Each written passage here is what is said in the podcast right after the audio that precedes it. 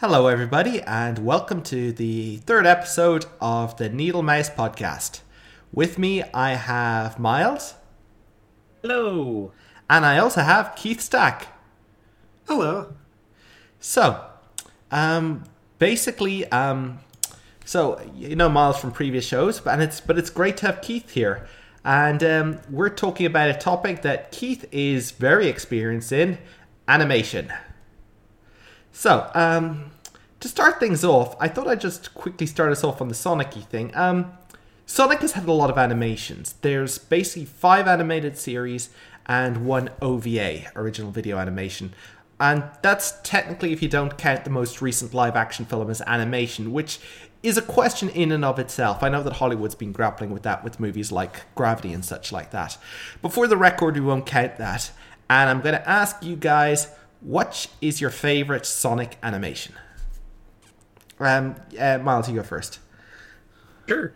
I guess I would have to land on the OVA because, I grew up with the cartoons on TV, Adventures of Sonic the Hedgehog and the Saturday AM. But I didn't really, get into the Sonic animation, or I didn't get into those cartoons like I did when I discovered the OVA. It was just really exciting and new at the time. Yes, of course, the OVA, recently it was kind of well known because there was a fan reanimation of it, basically. Oh, dang, I didn't even know that. I saw the Sonic X, or the reanimated episode of Sonic X, but yeah. I wasn't familiar with the OVA. Oh, sorry, you guys didn't know. Yeah, I thought I posted it. Sonic OVA was recently fan remade, like frame for frame. They basically, obviously, it's a lot of it is kind of like amateurish stuff. I mean that in the nicest possible way, because it's just, because it is kind of amateur. That's still really cool that the effort was put into it. Yeah, it had a lot of... Sorry for a second. It had a lot of cool parts to it as well, I remember. Sorry, just checking my things on my end. Sonic OVA was actually reanimated by a fan project. Apparently the same people or the same organization that did Shrek reanimated or something. So there are some really good bits to that. Unfortunately, once or twice it gets a little bit lazy, or you can't really criticize it. It's a bunch of people doing it for free in their spare time. But there are some genius bits, including... One of my faves is they do it in the style of Adventures of Sonic the Hedgehog, which is great. That's neat. That's pretty cool. They do it so on model as well, and they make the princess cat girl the Breezy basically. But oh, I gotta check this out. Yeah, and there's other bits that I will not spoil. But yes, the OVA, of course, was a 55-minute animation, originally released as 2 episodes in Japan and then spliced together for an American release and European release, where it was named Sonic the Movie, with a tagline, "Scrape some knuckles, catch some tails." It's actually kind of funny because I discovered it. I was at the mall with my grandma, and we went to EB Games back in the day. And I just kind of saw it sitting there at the bottom of the shelf, is Sonic the Hedgehog the Movie. And I'm like, Sonic the Movie? What in the world? And I begged my grandma to get it for me. And when I brought it home and put it in, I was just kind of, at that age, I was barely getting into anime kind of big. And so when I started it up and I realized, oh my gosh, this is a Sonic anime. I was glued to the screen and I watched it like 3 times in a row. For me, it was slightly different. I Basically, it was the first time I ever bought a DVD online. I had no clue of even how you buy stuff online at that time. But I knew that Sonic the Movie was existing. I kept going to like Tower Records and HMV and all the places saying, "Do you have Sonic the Movie?" And they say no. And so then I knew someone who was an enthusiast. And then a friend of my brother's was a movie enthusiast. And I said, "I've got to see it. How do you get rare DVDs?" And they said, "Oh, you just go to this site called blackstar.co.uk. And so I went to the site and I said, "Well, I can get it in VHS or DVD." But of course, I'll get it in VHS, because who in these days has a DVD player? That's like cutting edge technology there. And, that's for like super rich people.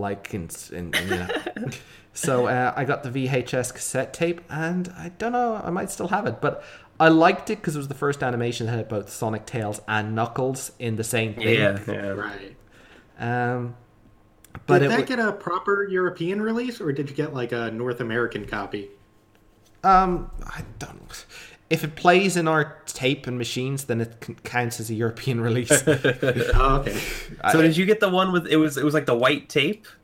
I don't know. I forget. I just remember getting the VHS. Because I don't think I actually still have it. Actually, I thought I did, but no, I don't know. I just it didn't. It worked in my cassette tape player. I played it. I enjoyed it. Since then, if I want to watch it, I think I also had a real player file of it downloaded somewhere. Yeah, I remember that when that was being passed around. But you know, you should know because the voice actor of Sonic OVA, the movie, is Michael Burke, who I believe is Irish himself. Oh dang! Yeah. Yeah, that was good. So that's all. So I mean, like, it definitely is. It's a pretty solid movie. It's got its own unique take. It's got some refreshingly after SatAM and you know, Adventures of Sonic the Hedgehog. It's the first one where they've actually got like they accurately port over enemies from the games and put them in the animation. Which sounds like a simple thing, but all the animators before that had trouble with that for some reason. Right. But yeah, it's a good. And so, Keith, your turn. What's your favorite Sonic animation? My favorite probably, you know, alternates between the Sonic OVA and Adventures of Sonic the Hedgehog. Yeah. I suppose it just depends on what sort of mood I'm in. Whether I want a more cool Sonic animation to watch or something goofier. Mm. Yeah, I absolutely love the OVA. Yeah, the OVA is pretty cool. So Keith, did you prefer Adventures of Sonic the Hedgehog to SatAM? I do nowadays. I think back when I was younger, I preferred the cool, serious Saturday morning Sonic. And also I used to on Saturdays, I'd have to go to Catholic school, so I would always, like, miss it. And so it was sort of like this thing I rarely got to see, so it was sort of, like, pedestalized in my mind because of that. Yeah. So it was always this, like, alluring, mysterious Sonic thing I never got to see, and it seemed really cool and action-packed and serious. But now that I have the free time to, like, watch them all, I think I prefer Adventures over SatAM. Nice. Yeah, I mean, I still think I really like SatAM. It was definitely back then you were starved for like serious storytelling and animation, like any sort of things to get a continuous plot or anything. It was there were things here and there. I mean, Flash Gordon animated series. I think even Teddy Ruxpin is technically serialized, so that almost counts. And when you're talking about Teddy Ruxpin for like serious storytelling, I think these days there's just been so many better, especially in the age of streaming, there's so many good examples of keeping a continuous story going. Whereas back then, you know, you could have small little plot threads that were picked up in one episode. Like, remember that there was that thing where they brought their babysitter, basically a character that I don't want to go into the plot, but basically they introduced a character who previously had been very important in their childhood, but they thought they'd lost, but then they brought back.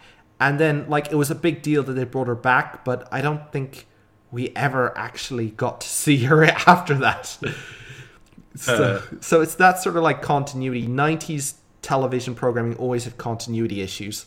I think weirdly enough, out of all things I'm thinking of, NCIS is one example where they try to, you know, like if someone broke their arm, they still were in a cast the next episode sort of thing. Right. But yeah, so I still really liked it because it showed that you could tell deeper stories, that you could like be more emotional. But I definitely do. Absolutely. Which I love. But I definitely do appreciate slapstick comedy. I don't think I've ever not appreciated slapstick comedy. I once had a web comic where it was like I was trying to like a joke every comic strip, and they just like all my witty wordplay and clever repartees, you know, that everyone just glazed over. But then I had one panel where the main character just falls out of a tree and hurts himself, And that's the one that everyone laughed at.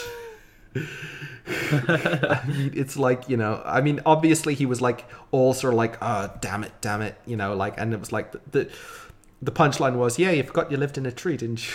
It was just nice. Yeah. So have you guys ever seen any of the pilot for Adventures of Sonic the Hedgehog? Yes, I have. Yeah. It's actually surprisingly and really good. Like the animation is top notch. Yeah, the production values in it seem like, well, like a far step ahead of like the actual show. Yeah, and even like for what was kind of, even as far as like pilots go, I feel there was just so much effort put into it. Right. Yeah, I basically had a tiny obsession with pilots for a bit, but yes, the Adventures of Sonic the Hedgehog pilot, that was originally animated by an American studio, and then they wanted the whole series to be animated that way, but they shipped it abroad because it was cheaper. I believe they added sound to it and put some of the pilot into one of the existing episodes, just kind of like as scratch and ground or something that they're watching on TV. But I think the real part of the pilot that everyone recognizes is, of course, what ended up becoming the outro sequence of every single episode of the show, yeah. I.e. that bit where Robotnik tries to squash Sonic and he misses, and then like, and then the squasher comes up, and Robotnik can't see Sonic, so he walks in, and then Sonic triggers the squasher. That was from the pilot episode. It's very common of pilot stuff to make it into an intro sequence or outro for an animation. Right, and maybe I'm wrong, but wasn't the Sonic OVA sort of supposed to be like a soft pilot for a Sonic anime in the 90s? I believe so. That's the story I heard. I mean... Oh, shoot. That would have been cool. Yeah, I mean...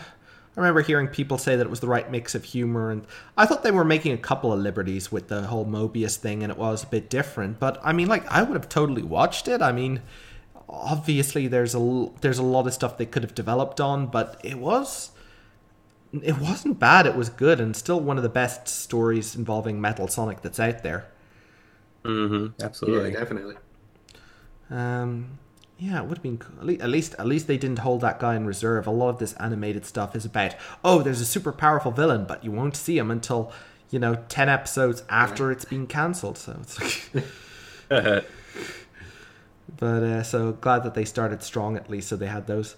But I believe, yes, 2-episode pilots apparently were kind of a thing back then in Japan for some reason. In terms of Adventures of Sonic the Hedgehog. So there's a couple of other pilots. Adventures of Sonic the Hedgehog, of course, was smoothly animated. For SatAM, Sonic the Hedgehog, there were actually kind of like 2 pilots. One, I think, was trying to be like an animated sequence or something. So that may have just been an intro sequence rather than a pilot. But the other one was Heads or Tails. That was a full episode pilot. You don't always get those, but that was... Heads or Tails was basically a full... it's the reason why the animation looks so different, why Sally is a different color, and why all the bandits look a lot more toonier, even though they're slightly more accurate to the game. All that stuff was abandoned for the main series when it got started. So you watch a couple of episodes of consistent stuff, and you're suddenly hit with this thing where it comes out of nowhere, and it's like, you know, Tails is actually... Yeah. It's kind of interesting that they use... Oh, God, I'm sorry. Go ahead. And Tails is in it, but he isn't much.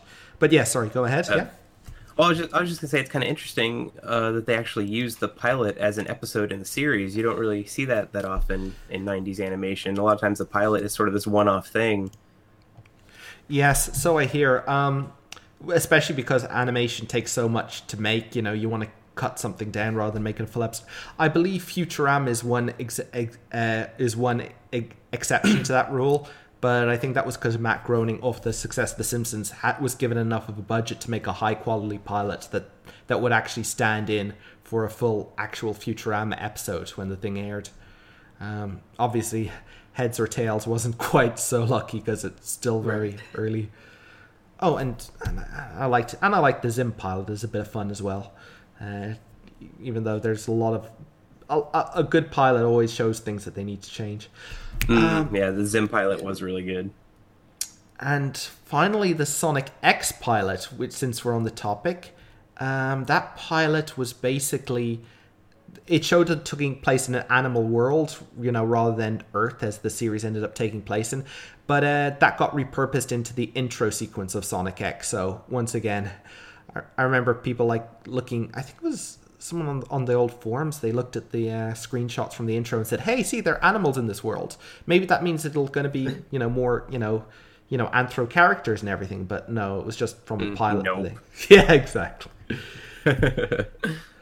Yeah, it's weird because you can still see the animal characters in the intro, right? Like, yeah, I think there's a cafe or something, and there's a bunch of animals sitting around, and then in the entire series, you know, you don't get to see the animal world. Nope. Disappoint. Yeah, why in the world was Sega obsessed with putting Sonic in the human world? I never really got that. I don't know. I mean... Depending on how you interpret canon, it makes sense on the idea that, like, Sonic was, like, on a set of islands in the distance to start with and then made it to the mainland later on, but... Shrugs. I was always... I guess so. Yeah. I was a bit annoyed when they popped up in Sonic Adventure, but... What's a Sonic fan to do? You know, I've been raised on, like... All right. Pretty much. Okay. So I just wanted to, unless we had something else, did you have anything else to go off there, SoFox? Nothing specific. I was just maybe mentioning if there were... Yeah, you go ahead. Sure. I just wanted to address how as a kid, I thought it was, you know, weird or interesting that we had these two separate Sonic cartoons with two totally different tones with essentially the same Sonic in them, you know, same design, same voice actor. It was kind of like as if, you know... He was this, like, Sonic himself was an actor jumping between two shows, and we all just kind of accepted it, you know? Yeah, I think that's kind of, I mean, like, to me, that is always the prime example of how Sega utterly mismanaged Sonic right from the get-go.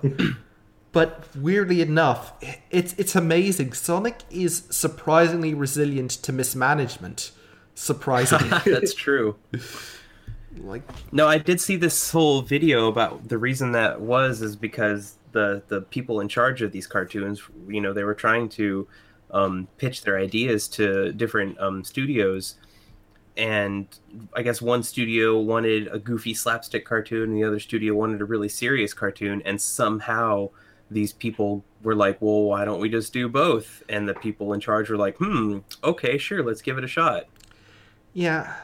Yeah, I mean, I read something about it. Apparently, one cartoon was intended as a network, and the other one was intended for syndication, which is a big thing in America, but I never got my head around it. I think network basically means it's only on this network, whereas syndication means anyone who any network that pays enough for it can play it.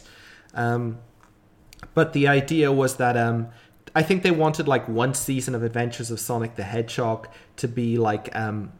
To you know, one season for the network and another season for someone else. I think there was another TV series around that time that did that, like had different seasons of the same show have different distribution rights. I forget which cart series it was, but they switched it over, and basically they wouldn't go for that, so they ended up having to make the others, instead of making a separate season, just making it a separate cartoon. Whereas here in Ireland, it seemed that they packaged the two cartoons together, and it was actually fairly, you know, you'd go down and watch Sonic, and then you would never know when you went to watch Sonic on the TV guide whether it be Adventures or SatAM. It was just... Oh, wow. It was just... Exactly. Yeah. It's like Russian roulette. Exactly. You couldn't even depend... I mean, like... You could, like, be watching the same show on the same time slot, and then suddenly it would switch over from Adventures to SatAM with no notice. That's wild. Yeah, and to confuse that thing, at some stage they ended up mixing up the outros, so you'd be watching an episode of you'd be watching an episode of SatAM, and you get to the credits, and you'd be wanting to hear the theme again, but it would instead be the Adventures theme outro credits that would play.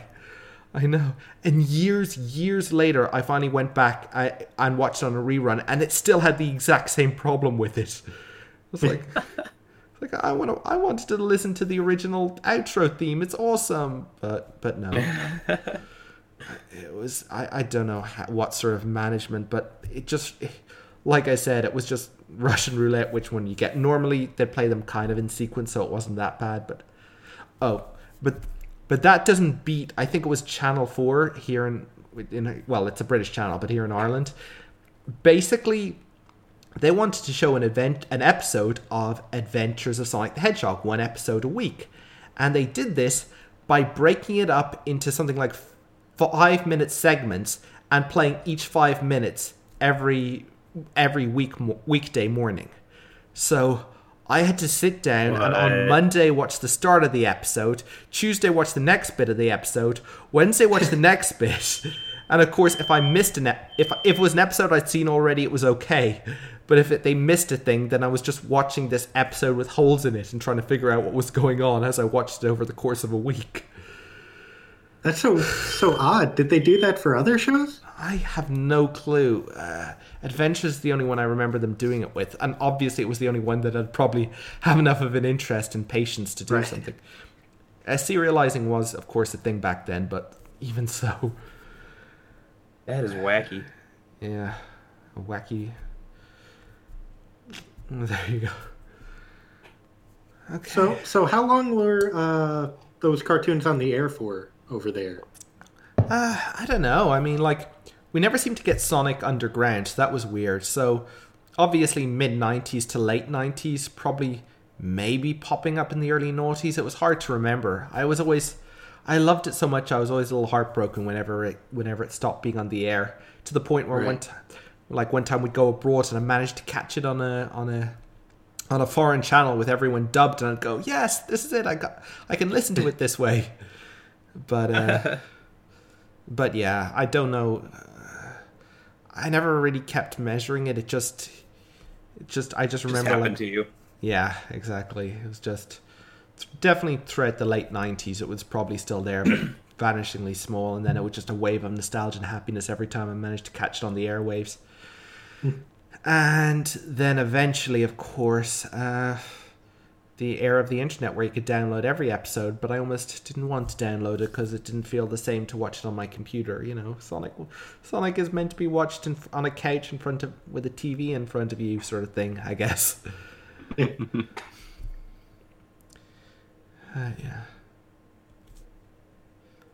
But yeah, and then Sonic X came, and then that was a whole other thing. But yeah. I was pretty excited about Sonic X when that first started to pop up, because again, that was I was like really into anime at the time, and you know, an honest to God Sonic anime series was just like, whoa, okay, here we go. And you know, despite its shortcomings, I was pretty excited about it.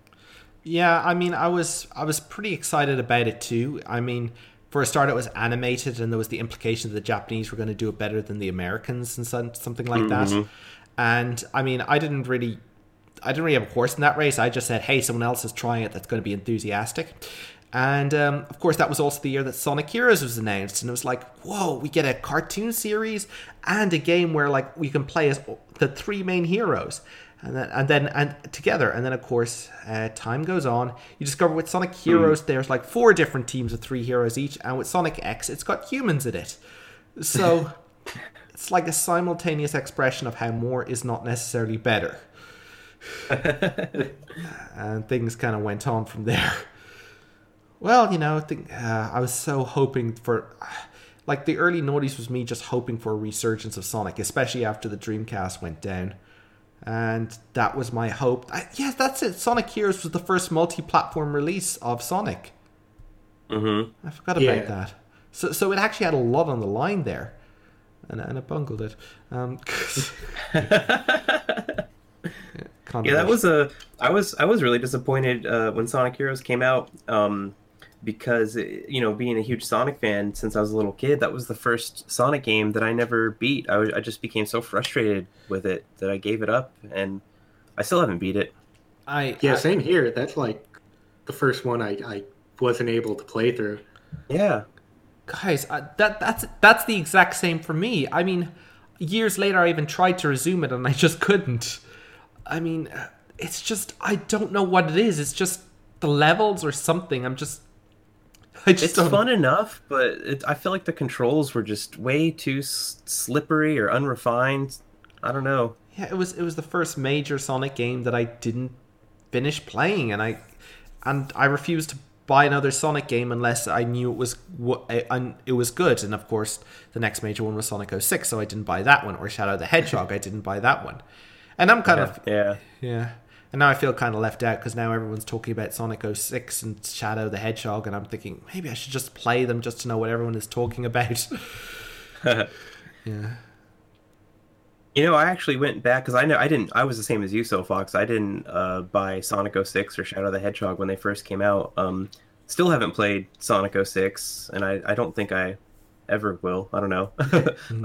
But I did go back and try out Shadow the Hedgehog, and it's not the worst game ever made. It's fun, you know? It's a glowing review. I know, right? No, but it's certainly an interesting concept and one you wouldn't really at all expect in the Sonic universe. But it's fun. It's, you know, and I have to say that it didn't bore me, and that's what you can expect from a video game, right? Yeah, I think. I mean, I actually saw Blaze's video review of it a while back. Blaze Hedgehog, who we know. He says that first playthrough was fun, but when he tried to 100% it gave him one of the worst experiences imaginable. Oh boy!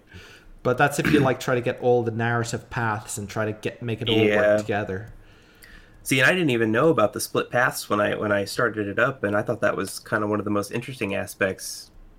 Yeah, I mean it's tempting, but I'm really bad at replaying games just for alternative paths, even in games like Deus Ex or Dishonored, or games games that live by having split narrative paths.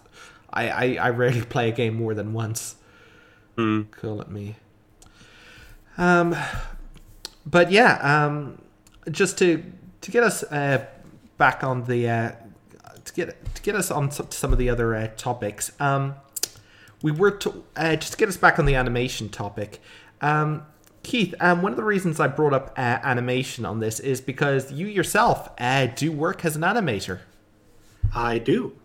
So I was just going to wonder if you could talk us through it, because I mean obviously there's a lot of, especially in the Sonic fandom, a lot of people who really wanted to become animators or actually create stuff that gets animated and such. Of course, you started very early, back in the good old Moogle Cavern days. You were releasing animated shorts on Newgrounds. Way back in the day when I was a teenager, I was just obsessed with the idea of making my own animations, and so I downloaded Flash and just started making animations for the internet. And I kept at that, and as a result of that, I wound up getting professional work in animation. So it all worked out like that. Cool, that's really amazing. I remember watching, what was it, that cartoon Mucha Lucha back in the day, and that was the first time I saw Flash animation on television, and I was super motivated and excited by that because. I realized, if I get really good at this software I can download, I can make a TV cartoon like that. And so I just kept at it. Oh, yeah, that's awesome. And you're right. I remember for a while Newgrounds was meant to be its own thing, and TV animation was a whole different medium. But then it actually took surprisingly little time before. TV, before Flash animation got onto TV in various different forms, or even the style of it. One of your you worked on a. Do you want to talk about what you've worked on professionally? You've worked on for some reason one thing I always think of you is the you worked on the Ugly Americans and Golem. Yeah, that was the first TV show I ever worked on.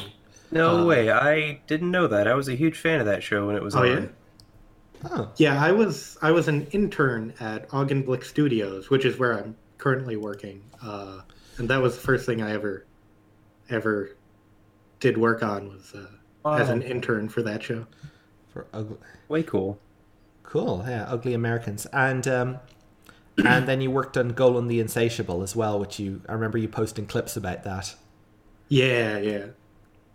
And at the moment you're working on, I think it's... What? Yeah, why don't you just tell us what you're working on right now?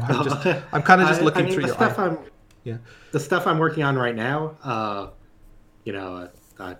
signed a lot of NDAs, so I'm not allowed to talk about anything. But like, more recent stuff I've worked on was the cartoon The Jellies for Adult Swim, which was created by Tyler the Creator. And I also worked on this documentary series for Netflix called Losers, which is about various infamous losers in sports. That often has like little animated segments in it. Okay. Yeah. That's actually really interesting because I mean I assume it's an American project and it's kind of interesting because I think I'm just quite looking it up right now. In A Winner Is Everything Society, How Do We Handle Failure? This year's profiles athletes who have turned the agony of defeat into human triumph. But what about the athletes who turn defeat into more defeat? Anyway. But seriously, yeah, it's an interesting topic, all right, and cool. I mean, I haven't watched those shows, but I do know about how it. You know, a lot of times when people are watching TV and an animated segment pops up, they think it just happens. But I always know that there's a lot of people working behind the scenes to make it happen. Yeah, I remember the TV show The Good Wife. Actually, out of all things, they would regularly have little animated sequences for one reason or another. Like they do a fake educational video for a fictional company in it at one stage, and like a parody of the Jib Jab stuff in another. It's all fun stuff. But that's not the real question I want to ask. The real question, Keith, is Zed the animated series when? I don't think anytime soon. Oh, I loved Zed. It was in case for those not familiar, Zed was basically both a webcomic and occasionally animated series, but basically involved Zed and his sister, and who were orphans because their parents died in the tragic Pong arcade accident of some description. I like that you actually came back to that joke. And it was just random. I just loved the sense of humor you had in that. Oh, thank you. I should return to that someday. Yeah. Well, I always liked it. Zed kind of worked as kind of like an everyman who was like a bit stupid, but like in a lovable way. It just lived in a world that honestly didn't make sense. So he'd probably go crazy if he thought about it too much. Like I remember one of the. Mm-hmm. Miles? Okay. Oh no, sorry, I was just chortling. Go ahead. Yeah, but yeah, it was. I loved a lot. I just loved the random humor. I loved that you had a joke that you ended up not being able to put in, where there was a competition and the grand prize was a year's supply of calendars. That's freaking great. Yeah, I think there's something else. And I loved that literally you made a comic about a magical garden that teachers and like and then you forgot you made it, and then someone referenced it, and then you ended up recounting the original anecdote that led you to making that cartoon. And then suddenly everyone was like, yeah, we know we saw the comic you made about it, that's what we were referencing. But, you know, basically about a teacher who wanted you to draw a magical garden and you wanted to draw something different, and that was all that. But, yeah, it was, I mean, like, and of course, Super Bendy Straw. Oh, yeah. Yes. A Moogle Cavern classic character. Yeah, exactly. I made... Timeless. Exactly. I literally made, I remember, I made 3D, I did make 3D fan art of Super Bendy Straw.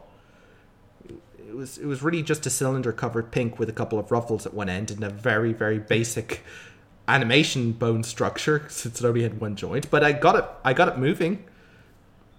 I think Super Bendy Straw could be like the could be the character of the next major indie game just by being a straw that, you know, jumps across the landscape. That sounds good to me. I'd like to see that. Yeah. And, of course, you also had Cowboy. Another one of your characters was Cowboy K as well. Which you like. Yeah, I made a lot of those because they were just easy to churn out. Hmm.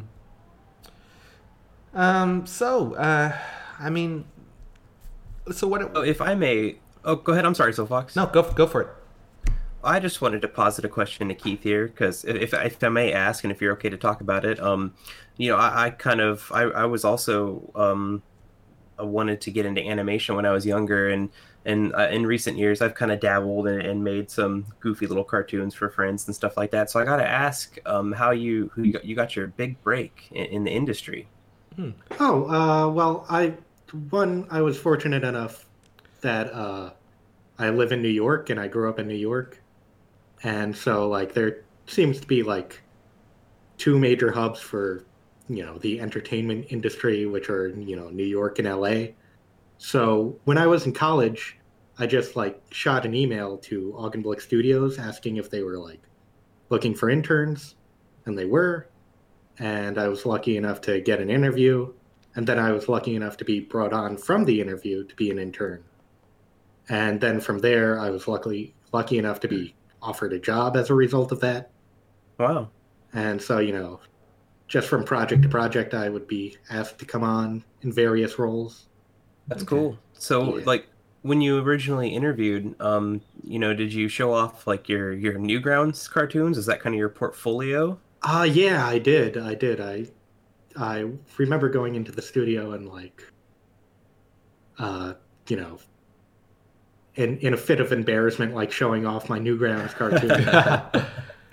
I think that gave me a leg up just because, like, I had clearly used Flash for so many years.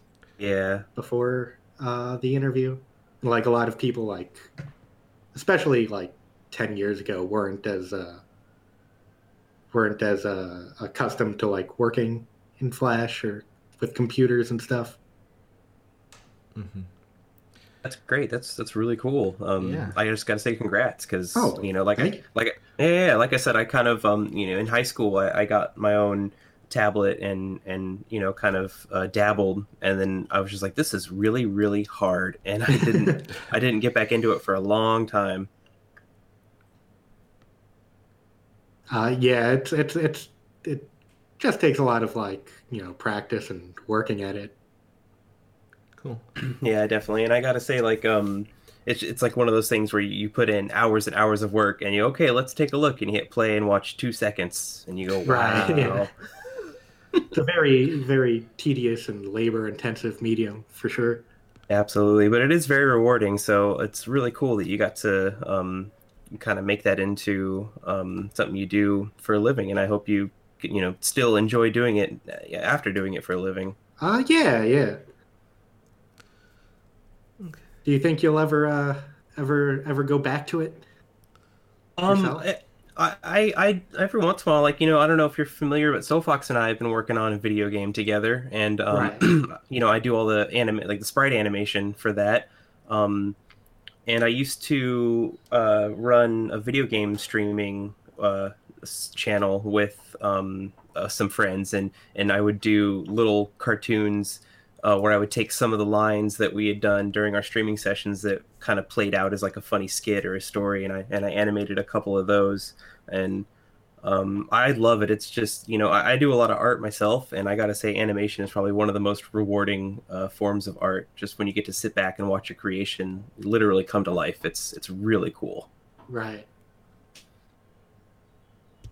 Yeah, totally. So, Fox, have you ever dabbled in animation? Yes, actually, I have. Obviously, I think one stage I got overwhelmed just because it was so much work. And at other times, I was stuck because I had absolutely no idea what to draw/animate. It's like, you know, I wanted it to be original, but creating something original out of whole cloth is kind of hard. So then I wanted to copy something, but I wasn't sure what to copy, and analysis paralysis, I guess. But I've done Oh, actually, I better show my claim to fame, I guess. You know, Prequel, Making a Cat Cry, The Adventure, you know, aka A Cat in Oblivion, webcomic. Not familiar. Okay. Yeah. Okay. You know the Homestuck / Problem Sleuth format? I'm vaguely familiar with it. All right. Let's just go to the really basic parts. Prequel is about a cat in Oblivion. A Khajiit, I suppose, not an actual cat. Well, I suppose... I don't know if Khajiit count as an actual cat, but anyway. It's got a nice art style, and they had an animated GIF contest. So, I wanted to try this out. So, one thing I wanted to do is try it OpenToonz. Now, OpenToonz is... it was actually used by Studio Ghibli, but has been open sourced. So that's actually, you know, very high pedigree to there's this animation tool. I tried it, found the interface terrible, upgraded to the latest version and realized, oh, actually, the community have really improved this since release. So that was good. I realized I didn't really have anything. I didn't want to be too adventurous for my first shot. So I just created a really simple rock, paper, scissors kind of sketch sort of thing. Using basically, the thing is they provide the assets to you. You know, you don't create the assets, which was a huge thing off my mind because I could just focus on the animation. And I put the assets together and like the head and the arms and, you know, it was looking through the asset sheet that I got the idea. And then I had a nice little skit and then I wanted to be more adventurous. So I created something in Blender trying to add 3D effects into these limited assets, which was its own thing, and then try to compress it. And it turned out the one I put all this super expansive technology in didn't get a mention. And the one I kind of like threw it together more as an experiment and just to try to get good pacing, that ended up getting second place in terms of best storytelling. So, oh wow, yeah. So if you look up a Prequel, Making a Cat Cry: The Adventure animated GIF contest, you will see me getting second place on that. Nice. I'll be sure to check that out. Thanks. So is that, like I said, you see, animation is just such a great form of storytelling. I mean, I just watched the first episode of BNA, Brand New Animal. I think it'll be on Netflix soon, so just saying. But it was just, the animation on it just blew me away. I mean, it's not about being, it's for me, animation isn't about being technically good, although that's a huge part of it. Or even, it's about expressing something. It's about showing us the emotions that sometimes people feel, but just ramping it up and just making it work and drawing us into new worlds. So it's absolutely. In recent years, when I decided I wanted to get serious about trying my hand at animation again, I bought this book called The Animator's Survival Kit by Richard Williams. Yeah, I'm sure, Keith, you're probably familiar with it. Oh, yeah. That's like the go-to for learning animation. Absolutely. And his big thing was like, you know, why do we animate? You know, when you could just film something. And the reason we animate is to, like you said, SoFox, take a story and expand it and exaggerate it and do something you can't do with film. And I find that the most fascinating aspect of animation. Oh, yeah. I mean, I would go either further. I know it's been over 20 years, and the battle has probably been lost. But it's not like I'm completely wrong. But CGI, like 3D models, it's not that I'm saying you can't do good things with it. It's not that I don't have movies that I really like that were made in CGI. Although strangely, it's Megamind rather than anything you'd think from Pixar or Disney. It's just with CGI, you create a reality and then just film it from different angles. And you can do a lot with it, especially if it's expressive. But for me, when it's drawn animation, when you've got control of every single little frame, that just ramps it up so much. So it's what I love about it. It's knowing that there are no rules, except that's what you try to keep keep internally consistent on, which is actually kind of important, but that's another day's work. But I just love being able to draw every single frame in just the perfect way needed to give the exact message needed at that exact time. It's just one of... No, I completely agree with you there. I think you put it really succinctly about, you know, CGI versus traditional animation. It really is just like setting up a world and filming it, as opposed to, like you said, drawing out every single detail. Yeah, I mean, I mean, you can't. I mean, I don't want to diss it. I do know that CGI is still totally animation, but it's just in terms of, I don't know. I mean, a good example is you can look up the concept sketches for Tangled, and it just, you know, the best you can say is that the CGI was a really good rendition of the concept sketches, but. Right. But there's just something about those sketches that just has more life, quite simply. It's not that the CGI did a bad job of reproducing it, but it still feels like it's reproducing it rather than going right to the heart, which is what sometimes a good drawing or a good bit of art can do. Yeah, absolutely. Yeah.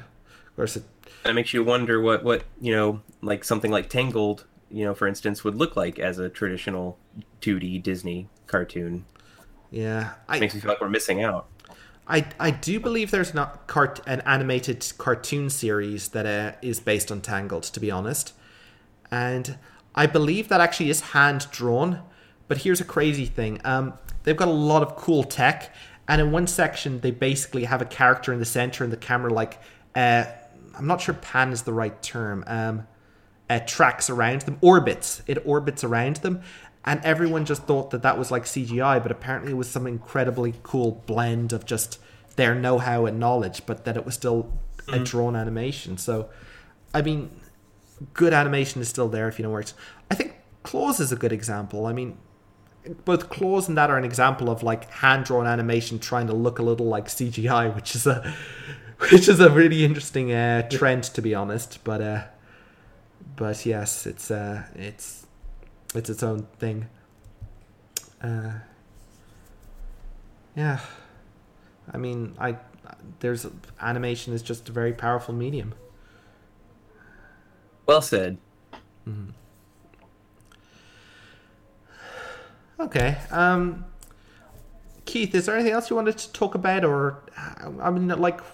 What sort of roles did you... One thing I meant to ask earlier is what sort of roles you actually did when in your... as an animator. I know you did a tweener because one time you took two images of Sonic and did a tween between them, which was really cool. Yeah. That's sort of like what I largely did as an intern was like, you know, help in between key poses for animation. In addition to like cleaning up rough background sketches and things like that. But throughout the years, I've like, you know, dipped my hand into, you know, a variety of things in the process of animation, from like helping draw backgrounds and like doing After Effects comp stuff to like directing things and doing lead animation and stuff like that. So I've sort of bounced around to a whole variety of tasks. Okay, that's pretty awesome, and I mean you're really working your way up. I mean, I assume lead animator means drawing the main keyframes, and background cleanup is cleanup, and tweening, of course, is drawing, you know, initial poses between different keyframes. But actually, what does a director do in a general sense? I mean, because I see animation director, and obviously it's not like a movie where he's like on set with the action. What does an animation director do? Obviously, like it depends on the project, and like, you know, different projects of different scale like require different things. But it's sort of just overseeing all the animation and like giving the individual animators direction and stuff. And for one particular project, I wound up also like directing the voice actors as well. So, you know, I would like go to a recording studio or do it over the phone and like talk over the lines and like the manner in which line should be read and stuff. Okay. But for a lot of projects, like I'm also like doing animation alongside the people I'm animation directing. So it winds up sort of like being an animator, but with a lot more sending people emails and figuring out spreadsheets of how the project is coming along and things like that. Okay, so it's a bit of a managerial role, which and kind of like the buck stops with you, basically. Sort of. Okay. Well, I think that's incredibly important, because with any group of people on a project, getting the right direction, making sure everyone's singing from the same hymn sheet. That's vital for any project. Yeah, it's always good to have one person who determines the final say on things and how things should turn out and whatnot. Cool. And try to keep everything consistent. When you're working with a bunch of people, obviously there's going to be a lot of variance in terms of everything, but it's good to corral everything into one cohesive thing. Okay. Okay. And do you like doing it? Are you good at doing it? I enjoy doing it. I don't know. I'd be biased if I said that I'm good at doing it. I'm sure you are. If you were bad at it, you wouldn't be saying you'd be bad at it, but you'd be saying all the people under you are bad. A good point. But I'm glad it works out well, and congrats on your career and everything. I wish you the very best with it, and hope you get on all the further projects. Oh, thank you. Yeah. Okay. So I think we'll move on from animation. That's we'll talk about what games everyone is playing at the moment, since from one really fun, enjoyable entertainment topic to another. Mm-hmm. So I think I might start. I've been playing. I do a weekly stream with a friend, and we've been playing one game called Rune, which is kind of like a Viking hack and slash game. Unfortunately, it doesn't start off. It starts off basically in what, in technical terms, is meant to be hell, but I called it an extended sewer level. Which really annoyed me, because I thought, where are the Vikings? But finally, when I reached the point where they put Vikings in the Viking game, it got a lot better, which is just as well, because the person I was streaming with actually really wanted me to play it and appreciated it. So I managed to avoid rage quitting and just stuck with it enough for it to pay off. So that was good. And another game I was playing was Lone Echo, which was actually a VR game, and it's got this whole movement mechanic where you're meant to grab onto ledges and handles and use them to propel yourself forward, since the whole game is in zero gravity. It's kind of cool. Oh, that does sound really cool, especially in VR. Yeah, I'm really glad and lucky I got one of those headsets. It's especially since Half-Life Alyx was recently released, and that was, a game that was definitely worth anticipating. Yeah, have you played that yet? Yeah, I played it to completion. It's a good game. I like it. There's a lot of cool stuff with the physics. It's going to make a bunch of people more hungry to provide more VR stuff. I liked it. It's kind of funny, because I was playing Black Mesa, i.e. the fan remake of the original Half-Life, at the same time. So it was weird suddenly going from one environment where I'm dealing with a bunch of barnacles to another environment where I'm dealing with a bunch of barnacles. It's kind of weird. But it's cool. There were a lot of nice little things you could do in Half-Life Alyx, if they were shooting out a window, I was in a subway car and they were shooting, and there was a zombie outside. So I went up to the door with a small window and I shot at the zombie between it. But then the shattered glass got in the way, so I reached up my gun and tried to clear the window from glass at the edge. And I suddenly realized I was doing exactly what they do in all those cowboy movies, where they shoot through the window, where they break the window and then swat clean at the edge. And I was going, "Whoa, this is really, really cool." That's amazing. Yeah, no, it's got a lot of nice little. There are a lot of nice little moments like that. There's a hard hat helmet, and for a joke, I try to put it on my head, and then suddenly I find out, no, I'm actually wearing it, and then I walk, and then I walk forward and accidentally walk under a barnacle, but it grabs my helmet instead of my head, so I'm going, whoa, that was good. That's great. Yeah. Wow, that's amazing. Yeah, no, it is cool. There's a lot of emergent gameplay. And actually, one thing I've got to say about Half-Life Alyx that it does not handhold you with the puzzles. There's one moment in the game where you hear a voice over the comm explaining the puzzle before you've had a time to absorb it. But for the rest of it, it's just you're thrown into the scenario and you're there's that moment that it gives you those gracious moments where you're stumbling around trying to figure out what to do next. And that is so good, because Lone Echo does not have that. They basically tell you everything you're meant to do before you do it, and most of the time. But I just like good game design where they let you play the game rather than just tell you what to, rather than just have you basically do a job where you do what you're instructed without any initiative. Because what happens if you don't know where to? Yeah, it's just there's an obsession with some game developers about making sure their players finish the game, so they just constantly tell you everything you need to do to make it as easy as possible. And I do not like that trend. It's always nice when a game lets you, stumble and figure things out on your own, because you feel so smart when you accomplish things. Yeah, definitely. Figure out puzzles. Definitely. Oh, I like it a lot. Which headset do you have? Which VR headset? Oculus Rift S. Okay. So it's wired to the computer, but I don't need to set up any things all around the room or anything like that. Oh, that's nice. And are you playing it like sitting down or standing up? Standing up, and occasionally smashing my fist into a wall whenever I try to throw a grenade or something. Nice. Seriously, grenades are the worst. I've started to learn you've got to do a practice throw before you actually throw it for real in the game, because otherwise you smash your fist into something.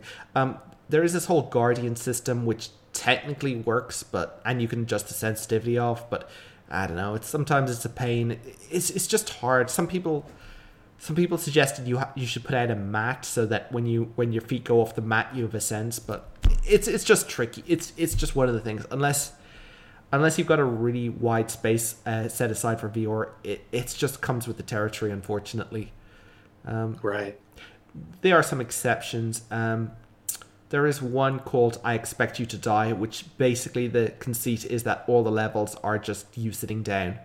So you might need to look around you, but you'll generally be sitting down and interacting with things that are immediately in front of you, so you won't need to worry about that. Okay. That's cool. Well, I've only ever tried VR a couple of times at I think I went to a Dave & Buster's where they had one set up. And I really had a hard time getting over the fact that the stuff I was seeing wasn't going to touch me. There's like that instinct, Do you have a hard time dealing with that, Soapbox? Well, I thought that's the whole point of the game, to feel like the things in the game are going to touch you. Oh yeah, but for instance, I was playing this zombie game, and they came up and tried to whack me, and I was like physically recoiling, and everybody was laughing at me and stuff, and it really freaked me out. Well, I mean, that's kind of meant to be. You're meant to get freaked out. There's zombies attacking you. It's all about realism. I suppose so, huh? Yeah. It's like Marty McFly in Back to the Future 2 with the Jaws thing, The Jaws, yeah. Yeah. No, honestly, it seems working as intended, and you probably would have... Yeah, it seems working as intended, honestly. Nice. No, I definitely want to try it out. I've always wanted to get a VR kit, so maybe one of these days. Yeah. Don't be afraid to try it out a bit more before you buy. What cemented me is I went to one or two conventions, and they were basically people bringing their own VR kit in them to let them try it out, and I got more familiar and got to play it more there. And it was important that I tried it out, A, because it's expensive, B, because I've got glasses. And it was from those experiences, like playing a bit of Beat Saber and a Duck Hunt horror game. Basically, it's called Hunting Season, but it's basically a horror game that takes place in the early '90s, where you're a kid playing Duck Hunt. It's hard to say. It's really hard to say. Huh. But yeah, you end up inside the TV, and if you look behind you, you can see your character self playing the TV, and you shoot the ducks with an actual shotgun, and then the dog who's a mascot. I think he becomes the guy who tries to attack you. Or I didn't play enough to get to the horror sections, but yeah, that sounds pretty horrific. Sounds pretty what? Horrific. Yeah. Well, the dog from Duck Hunt becoming a horror villain. I can see it. So, what about yourself, Keith? Any games you've played? Well, recently I wound up setting up, I don't know if you guys are familiar with the MiSTer. It's sort of like a Raspberry Pi sort of thing, except it's like, I don't know all the like technical details and stuff, but it's FPGA based. So it's like a little emulation box, but it plays the emulators like super accurately. I think I've heard. What's it emulating though? Things from like the NES to like the Genesis to the Super Nintendo. Okay. Like nothing like more advanced than that. I've heard of an Emmy. I think there's like a $200 a Sega Mega Drive, Genesis emulation device that can use original cartridges. But I thought that was just built in. Your one seems to like use. I mean, does it? It's sort of like that. I think you're thinking of like the I forget what it's called. But they sell those like individual like FPGA based Genesis and Super Nintendos. It's called like. What's it called exactly? A MiSTer? Did you say? The thing I have is a MiSTer. Yeah, I think you're thinking of like I think it's the Super Nintendo NT Mini or something. Possibly. I'm losing track of all these emulation consoles. There's even a handheld one recently that's going to have Tanglewood on it actually, which is that game that guy has been developing on the Mega Drive recently. Yeah, there's something called the Evercade. It's a handheld gaming device that actually uses actual cartridges that they make for it. Released third quarter 2020. But one of the cartridges has Xeno Crisis and Tanglewood. And the fun part about Tanglewood is it's literally homebrew. So it's a homebrew Mega Drive game getting a physical cartridge release, which no matter how you look at it is pretty awesome. Yeah, that's pretty cool. Yeah. So Keith, is this something that you've like built or put together? Yeah. Sort of. So basically, I found the thing I was looking for. It's called like this company called Analog put out the NT Mini. Yes. Which was like a little NES. Yes. FPGA based thing that you could put like the actual cartridges into. Oh. And then that same company made like a Genesis one and a Super Nintendo one or Mega Drive one. That's the one I was thinking of. The MiSTer is this like thing where it's an open source version of that, where people can make their own cores for different systems, and it's all on like one little chip thing. Again, I'm not super knowledgeable of like technically how it works, but it's spelled. I wound up buying like a DE10 Nano board, and basically putting a fan on that. And like putting an SD card into that and setting it up. Oh yeah, I've got it. It's cool. Yeah, no, I'm seeing it now. A MiSTer, it's spelled capital M, lowercase I, capital S, capital T, lowercase E, lowercase R, is an open source hardware re-implementation project design. It re-implements various console, arcade, and computer hardware on the test and development board. So basically, you set up a Raspberry Pi and you stick the MiSTer on top of it, basically? If I'm I don't think it has anything to do with the Raspberry Pi. So it's just one single device, although it doesn't have any case on it. It's just open up. And it does that have an... Yeah. And it seems to have a VGA port, if I'm looking at it right. I think you can, like, buy an additional board or something to put on it, so you can output it to VGA. So basically, it's a Raspberry Pi designed with emulation in mind, basically. Basically, yeah.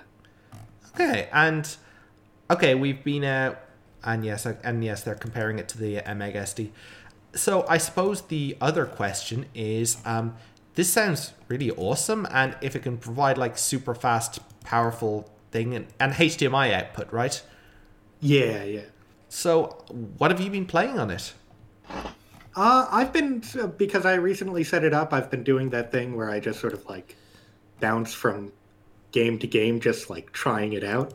Like most recently, I just like played a bit of Donkey Kong Country 3 on it, just to try everything out. Cool. Have you checked whether the water effects on Sonic 3 and Knuckles work? No, I have not. But I think there's like a whole bunch of options for like the filters and whatnot to make sure it like can accurately, you know, pull off those sort of effects. Okay. Oh, actually, like, if you really want to test this, play Bad Apple. Bad Apple? What system is that for? You don't know Bad Apple. It's not as... I don't know Bad Apple.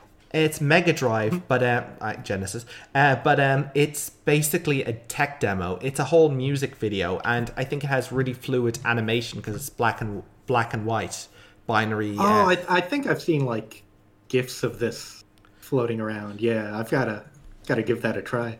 Yeah, definitely, it's a good one. When Ars Technica was reviewing the analog Mega SG, one thing that warmed my heart was that the guy knew all the little tricks and all the really hard stuff to throw at the Mega Drive just to see whether it would play it, and it did. Right. So I was just really impressed that the guy really knew how to test. Here, I'll just look it up quickly. Just because. I remember like playing Sonic and Knuckles, and there was even some stuff like what was it again? Like in Sonic 3, where the flying battery tries. In some emulation, it would just either scroll up or scroll down, but just it wouldn't be in the right position when it was dropping bombs on you at the end of Angel Island Zone. So yeah, let's see what. Sorry, I'm gonna. Ooh, it doesn't. Yeah. Oops. Oh, that's interesting. This is the analog Mega SD. On the flip side, analog takes a very quirky route to ensuring low latency play on HDTVs. A very, very slight upclock, meaning every Genesis playing on the Mega SG runs less than a millisecond faster than the original hardware. That's interesting. They're basically, of course, it's to avoid lag that you get in other things. Hang on a second. Where's the part of this article that it like threw the really? Hang on a second. I can't find it. Oh wait, hang on. Here we are. Like you played Gunstar Heroes, and there we are. Bad Apple. Oh yeah, he played by yeah. Okay, so just Bad Apple. Okay. So you've been playing a bunch, and it seems to work so well. The this MiSTer anyway. Yeah. Like the advantage it has over like a Raspberry Pi or like playing an emulator on a computer is apparently, for whatever reason, it's cycle accurate to the hardware, or it can be cycle accurate to the different pieces of hardware. And I'm not smart enough to know what that means, but apparently it's like. Super duper accurate emulation. That is pretty awesome. Actually, the other week I actually developed a Mega Drive game. To be honest, I remember I played it. Yes, of course. Yeah, you gave feedback and everything. Well, I was just letting the everyone on the stream know. But so I could, if I got one of the MiSTers, I could play it and get it again. For some reason, my widescreen Samsung TV, just is not good at taking analog signals and converting it. So having something that could output HDMI is pretty cool by itself. Right. Okay, so we're wrapping things up. Miles, there was a game you were playing that you wanted to talk about. Yeah, definitely. I don't know how... I mean, you guys are probably very familiar with it, but I've been playing Sonic RoboBlast 2 as of late. Whoa. Did you... Yeah, I mean, were you guys ever into that back when it was first kind of around? Not really. Honestly, I haven't really played it much, like at all. Okay. I mean, I thought... So, no, if you're... Mm-hmm. Oh, go ahead. I think... No, you go on ahead. You're the one who played it. Oh. Sure. So basically, essentially, it started out as a mod of the Doom engine. It's made by this group called Sonic Team Junior. And the crazy thing is, it's been in development for so long. I can remember playing it back when I was like 11 or 12. This was probably back in like 2001, maybe. And it was fun. It was dinky, and I had fun. And then I forgot about it. And very recently, they came out with. An official version 2. They've still been working on it, and they've just beefed it up so much. And I decided to try it out again. And it's this amazing Sonic fan game. And so the graphics are it's like 2D Sonic sprites with in like a 3D environment. But I got a mod to replace the 2D sprites with like Saturn era 3D models. Whoa. Yeah. Oh my goodness. And it really plays and looks like the Saturn Sonic game we never got. It's incredible. I highly recommend you guys at least look into it because it's just so much fun. I think it really stands out among Sonic fan games, and the level design really holds up. Okay, cool. I'm glad to hear about the level design. Even official games can sometimes drop the ball there. Yeah, definitely. No, these guys, they definitely know what they're doing. How long has it been in development for? It's something like 20 years, right? Oh, yeah. Like I think the first version came out in like 1998 or 1999. That's wild that this 3D Sonic fan game just predates Sonic Adventure almost. Yeah, right? Exactly. Exactly. Yeah. There are people who would be able to drink in both our countries that weren't born when the development started. I know, right? It's so insane. And it's even crazier because it's like the Sonic Roboblast 1, this is number 2, obviously. So SRB 1 was the first Sonic fan game that I ever discovered back when I first got internet in the house. So it's got such a legacy, and really surprised that it's still going and at the quality that it's at. I'm really talking it up right now, but my wife's been making fun of me because I've just been playing it nonstop, and she's like, "What are you doing? This isn't even a real Sonic game." Like I'm like, "No, you don't understand." Yeah, it is. Yeah, it is a real Sonic game. I mean. Yeah, right, exactly. Yeah. But like I said, if you're interested, it's free to download. Check it out, and the 3D model mod, it's Jim's 3D models.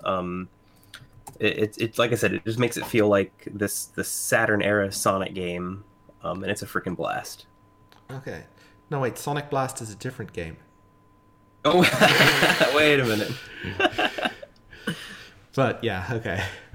Cool. Well, it's been a while since I've given it. I think I saw on one forum that someone felt that they changed the controls and now it. Oh, actually, that's a good question. How are you controlling Sonic in the game?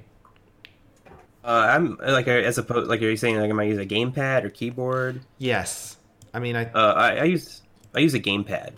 Okay, so it supports gamepads. It does support gamepad, but you can play it kind of like a first-person shooter where you use WASD and the mouse controls the camera. And I know a lot of people prefer to play it that way, but I've never been much of a PC gamer, so I always like to use a gamepad. I mean, like, it works. Totally, when you're using WASD, is totally important for first-person shooters, but for a platformer like Sonic, I'm used to the gamepad. Yeah. Okay, cool. Yeah, I feel like it definitely works better with a gamepad. The thing is like they kind of they translate like the classic 2D Sonic gameplay right into 3D. So Sonic moves really fast if you give him some momentum. So it's really about kind of control and getting really good at navigating these platform sections. And it just feels so rewarding when you do get good at it. And the game is actually fairly challenging. Okay. Well, I got to give it a go, and I'm glad to know about the controls, because I heard some controversy about the controls that kind of put me off, and then they changed one of the music tracks, the tracks of the first level a little, and then I wasn't so sure. But if you say it really does play that well, I mean, yeah, definitely. And you're using a standard like what, like Xbox control pad or something? Yeah, I don't know. Oh, sorry, you broke up. Can you say that again? What sort of gamepad are you using? Just like a Xbox 360 gamepad. Cool. That's awesome. Oh, yeah. Actually, speaking of, when I got the official Sega Mega Drive Mini, one thing I love about it is that they've got like USB Mega Drive gamepads. So it just feels. Oh yeah. It feels exactly like the game. I was using it for testing my game, which was just felt so right. It's exactly like the original gamepads, only it's USB, so you can hopefully play it with a lot of stuff there. I don't know. I've just got this thing about gamepads and control schemes. Oh no, definitely. Like I actually, one of the reasons I wanted to get the Genesis Mini was for the USB gamepads, and I haven't got it yet, but I did manage to find a USB Genesis gamepad at Best Buy not too long ago. And I was so excited because I've been I use it to play Sonic Mania now, and now it's the only way I can play Sonic Mania. It just feels so right, like you said. Yeah, totally. Yeah, it's super awesome that they're like making new Genesis controllers out there. Yeah. Oh yeah. Yeah. And I even think that they're coming out with like a modern Dreamcast controller that's kind of reworked that people are psyched about.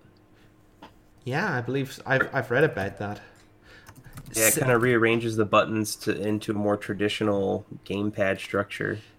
Sega were always the best when it came to gamepads, I mean, and controls. People even say that the Master System Phaser was better than the Nintendo Zapper. Mm. I just know that their Dreamcast light gun was awesome. With VR, they could totally be a resurgence in the light gun genre.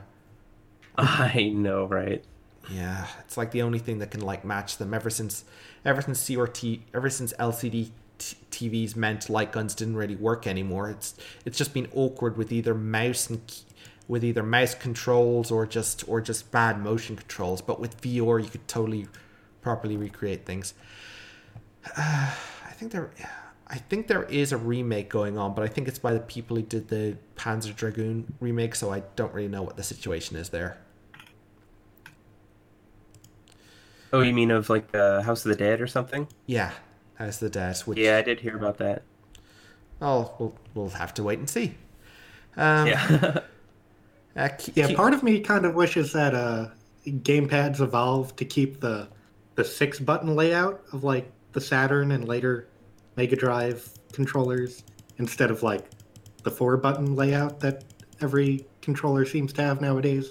Yeah. Yeah.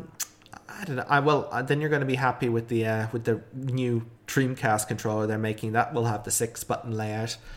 Oh, really? Yeah. I don't know. Oh, cool. It was cool. I don't know. I mean, I'm easy. I mean, remember the original Xbox controller did have this technically a 6-button layout, and then they just Then they just kind of switched the. Then they switched the two the buttons. What happened to the extra 2 buttons on the face is they got moved to the triggers basically. So now each console has 2 sets of triggers, Yeah, that's true, huh? That they kind of moved them around, but they're still more or less 6 to 8 buttons. Pretty much. But like you were saying that Sega has always been really good with gamepads, and I feel like it's because they sort of did really good with translating. Sega has always had its roots in the arcade games, and I feel like that's what they've tried to do with their gamepads, was translate arcade setups to a traditional gamepad setup. Yeah, I mean, that's... definitely with arcades, you need to care about the feel. But, I guess... Maybe. That could be one of the reasons. All right. Well, all right. Unless there's anything else anyone wants to bring up, I think we might bring it to a close around then, if that's okay. Sounds good to me. Yeah, cool. Definitely. Yes. And okay. Well, it's been a lot of fun. Thanks, Miles. Thanks, Keith, for coming. Oh, thank you for having me. Oh. Yeah, absolutely. Thank you. I think the pleasure is it's my pleasure. Well, it's our pleasure, I suppose. So, it's been a lot of fun chatting, and thanks for coming on. And I think we'll leave things at that. So, take care and all the best, and goodbye. Take care, everybody. Have a good one. Take care.